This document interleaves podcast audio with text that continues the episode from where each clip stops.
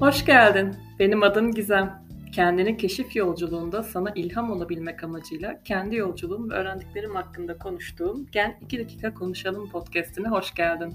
Hazırsan başlayalım. Kendini 10 sene sonra nerede görüyorsun? Karşımda oturan yöneticinin yönelttiği soruya ne cevap vereceğimi düşünüyorum. İlk iş görüşmemdeyim stajyer pozisyonunda olacağım ve kendimi 10 sene sonra nerede gördüğüme dair bir cevap vermem gerekiyor. Değil 10 sene sonra, 3 ay sonra stajım bittiğinde bile nerede olacağıma dair bir fikrim yok. Bu iş yerinde mi kalacağım yoksa dışarıda iş mi arıyor olacağım bilmiyorum.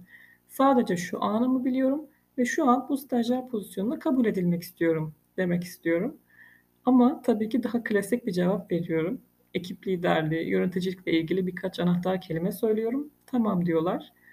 Staja kabul edildiğim haberi geliyor sonradan. 3 aylık stajyer olarak girdiğim iş yerinde 6,5 yıl çalışıyorum. Sonra şirketler değiştiriyorum. Hiçbiri ilki kadar uzun soluklu olmuyor.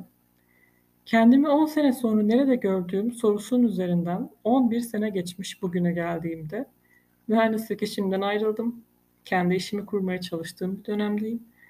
Seneler önceki o kızın tahmin bile edemediği bir yoldayım.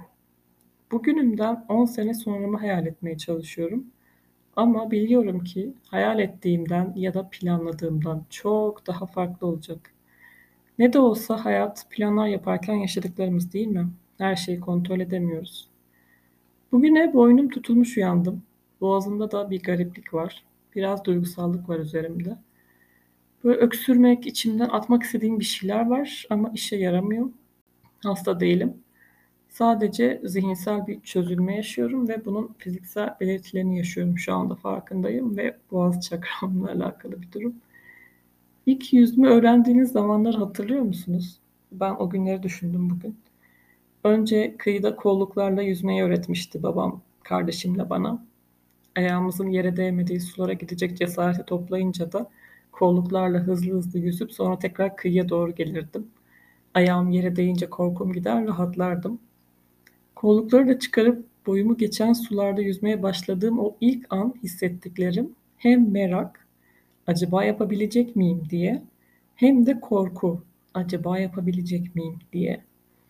Yapabildiğimi gördükçe cesaretim artar, daha derinlere doğru yüzmeye çalışırdım. Çocukluğun insan hayatında öğrenmenin, gelişmenin en hızlı olduğu dönem olmasının sebebi bu işte. O çocukluk cesareti. Henüz başarısızlık tatmamış zihnin her şeyi yapabileceğini düşünerek tekrar tekrar denemesi. Sonra bir yerlerde hayal kırıklıkları yaşaya yaşaya cesaretlerimiz kırılmaya ve konfor alanlarımız içinde kendi güvenli yerlerimizde kalmaya daha meyilli oluyoruz yetişkinlik dediğimiz fazlara geçtikçe. Ama gel gelelim hayat o konfor alanında kalarak geçirmek için çok kısa.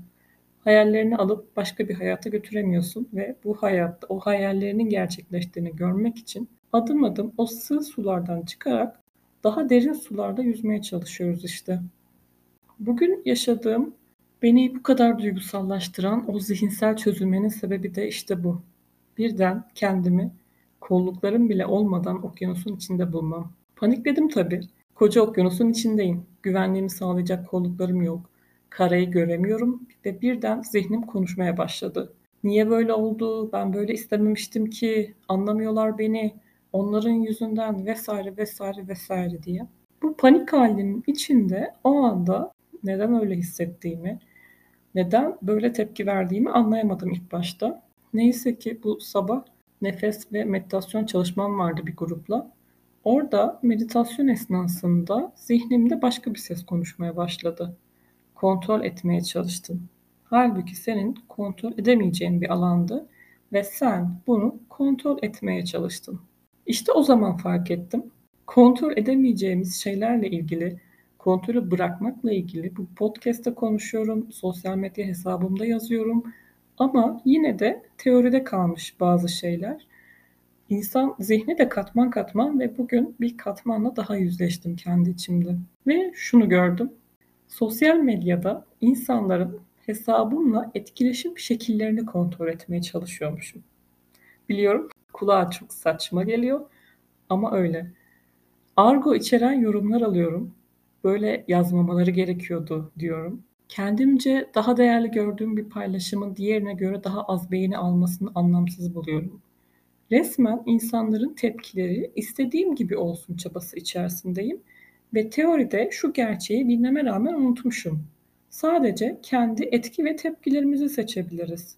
Karşımızdakine verdiğimiz etkinin onda nasıl bir tepkiye yol açacağını ne tahmin edebiliriz ne de yüzde yüz istediğimiz şekle sokabiliriz. Kimseye saygı öğretemem ama kendim elimden geldiğince saygılı davranmaya çalışabilirim. Kimseye sevgi de öğretemem ama kendim kalbimi açabildiğim ölçüde istediklerimi sevebilirim. Dış dünyayı değiştirmeye çalışmadan sadece kendi seçimlerim üzerinde yoğunlaşıp bu kaosun içinde nasıl yaşayacağım diyorsun belki. Ben böyle zamanlarda kendini anlamaya, kendini emek vermeye, kendini geliştirmeye adamış her bir insanı bir ışık gibi hayal ediyorum. O tek bir insan ışık olmayı seçtiğinde bir mum alevi gibi yanmaya başlıyor. Bir mum yandığında çevresine nasıl hem ışık hem ısı yayıyorsa o insanın da hem kendiyle hem çevresiyle ilişkileri değişmeye başlıyor. Denklemde en ufak değişkeni bile değiştirmek sonucun farklı çıkmasına sebep olur değil mi? Mesela artık trafikte giderken sinirlenmeyen ve yandaki sürücüye küfretmeyen bir insan o insanla etkileşime girmeyip o zincirleme kelebek etkisi olaylarını başlatmıyor. Kaos devam etmiyor. Başka bir olaylar zinciri yaşıyor o gün. Başka bir insan kendi içindeki ışığı yaktığında o da başka bir olaylar zinciri yaşıyor o gün ve böyle böyle arttıkça eğer uzaya çıkıp dünyaya bakacak olsak dünyanın her bir köşesinde kendi ışığını yaymaya başlamış insanlar görürdük. Çevrelerine yansıyan ışıkla başka başka bir sürü ışık daha yakan ve sonra hepsi bir noktada birleşen ve dünyaya yayılan ışıklar. Tek bir insan hiçbir şey değiştiremez mi yani şimdi? Bence değiştirir. Değiştirmiştir de insanlık tarihi tek bir insanla başlayan bir sürü zincirleme olayla dolu. Bu andaki seçimlerimiz o zincirleme olayların ne olacağını belirleyecek gelecekte. Nasıl bir gelecekte yaşamak istiyorsak öyle davranmaya başlamak için güzel bir gün bence. Eski bir film vardı. İyilik bul, iyilik yap diye.